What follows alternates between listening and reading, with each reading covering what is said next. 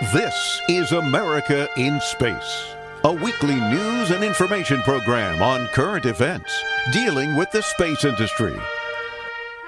Welcome, and thanks for joining me today. I'm Don Meyer, Space Coast News Editor. The Artemis 1 mission took some rather unusual things into lunar orbit. First, there were the zero gravity indicators, a plush Snoopy and a plush Shaun the Sheep. There were also the Silver Snoopy Award pins that were taken to honor workforce members who made significant strides in mission safety and in human spaceflight. Four Lego figures that include Kate, Kyle, Julia, and Sebastian from the Build to Launch, a STEAM exploration series that includes 10 weeks of digital content about space and science on the LEGO Education website.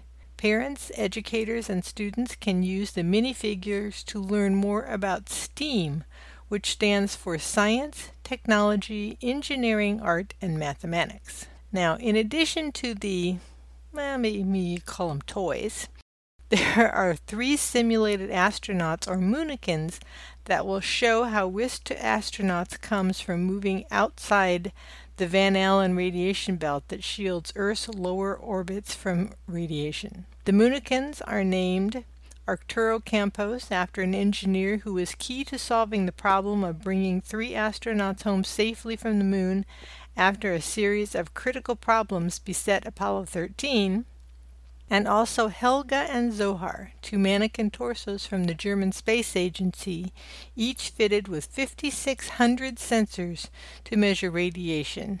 Zohar also wore an AstroRad radiation protection vest. Now, here are Jacob Bleacher, NASA Chief Exploration Scientist, Sharmila Bhattacharya, NASA's Program Scientist for Space Biology, Renee Cox, SME Payload Integration Space Launch System, and Lisa Callahan, VP and GM Lockheed Martin Commercial Civil Space, to explain some of the CubeSats and other science demonstrations aboard Artemis 1. Artemis 1 is paving the way for us to explore deeper and deeper into space. I think Artemis 1 is significant on so many levels. It is a new frontier to do science. So, the primary objective is to test the Orion spacecraft integrated with the Space Launch System. And it is designed to, to carry out the, the boldest of the bold missions. But it's more than just learning how to travel in space. We're taking a lot of cool science along with us on this first mission to the moon. So, as NASA plans to go back to the surface of the moon and then onto Mars, we want to spend more time there, and that's riskier business. So the more we learn about the moon itself and the environment where we'll be operating, the better we can prepare. We have 10 CubeSats we call secondary payloads, which are small scientific spacecraft of their own that will each be conducting their own scientific mission. All of these payloads, in some form or fashion, will help us going forward. They are going to be studying the moon. And they're going to help us understand what is the moon made out of,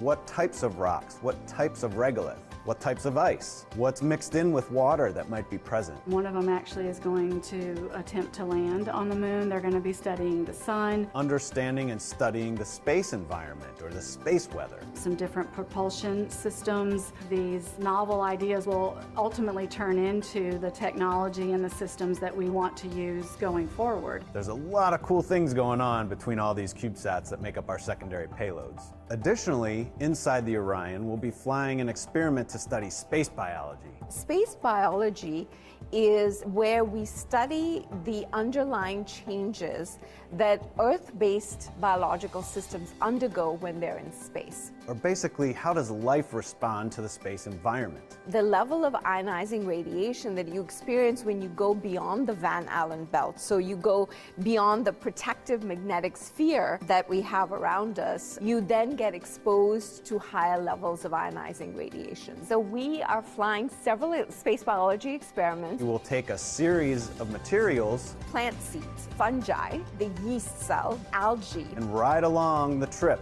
And then when it comes home, we can analyze how they responded to that environment. This research will help us thrive in space. It will help us to go further and stay there longer. In addition to space biology, we'll be learning about how to make astronauts more effective in the Orion in the future. An example of that is something called the Callisto Technology Demonstration. Lockheed Martin built the Orion spacecraft for NASA and we'll be flying a secondary payload that's a demonstration payload called Callisto. So we took the technology from Amazon for Alexa and the WebEx technology from Cisco, and so we built a digital assistant, if you will, the custom space qualified Alexa. Alexa, how does the life support system work? Orion's life support system is the environmental control and life support system works. And so this payload is the demonstration mission to show how astronauts in the future could use this technology as an innovative uh, user interface. So there you have it. I hope you agree with me. This is exciting. I am just over the moon excited for the Artemis 1 launch. The science we'll conduct on Artemis 1 lays the groundwork to ensure that we can safely conduct scientific activities at the moon with our astronauts going forward. This really is the stepping stone for us as we take that next giant leap in space exploration. The 10 CubeSats they talked about were packed into the SLS upper stage of the rocket. Seven of those CubeSats are still functional and proceeding along their mission, and three appear to have been lost. The Lunar Ice Cube CubeSat will look for water on the Moon and map resources for future explorers to consult. The effect of space radiation on yeast cells will be qualified in the BioSentinel CubeSat's orbit around the Sun. And the Equilibrium Lunar Earth Point 6U spacecraft, or EQUUS, from JAXA is designed to explore radiation in an orbit between the Earth and the Moon. The CubeSat has a novel water propulsion or steam system that allows it to minimize conventional fuel usage. So the Artemis 1 had an amazing amount of scientific and fun science experiments aboard. Can hardly wait to see how a lot of it turns out. On December 11th, many of those scientific experiments will return to Earth with the Orion capsule splashdown, and some of them have remained in orbit around the Moon. Thank you for joining me. Remember each Tuesday to join David Denault for America's Return to Space, and join me every Friday for America in Space. From the Florida Space Coast, I'm Dawn Meyer, Space Coast News Editor for About Space Today.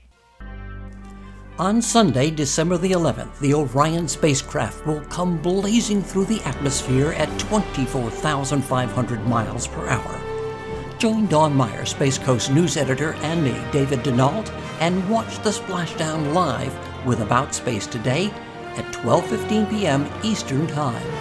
Don't miss the last test for Orion, the re-entry on the new heat shield. Splashdown is planned for the Pacific off the coast from the San Diego Naval Base on Sunday, December the 11th. Coverage begins at 12:15 Eastern Time. On our YouTube channel, tinyurl.com backslash about space today YT. Once again, our YouTube channel, it's tinyurl.com backslash about space today YT. The Splashdown of Orion. Thanks for listening.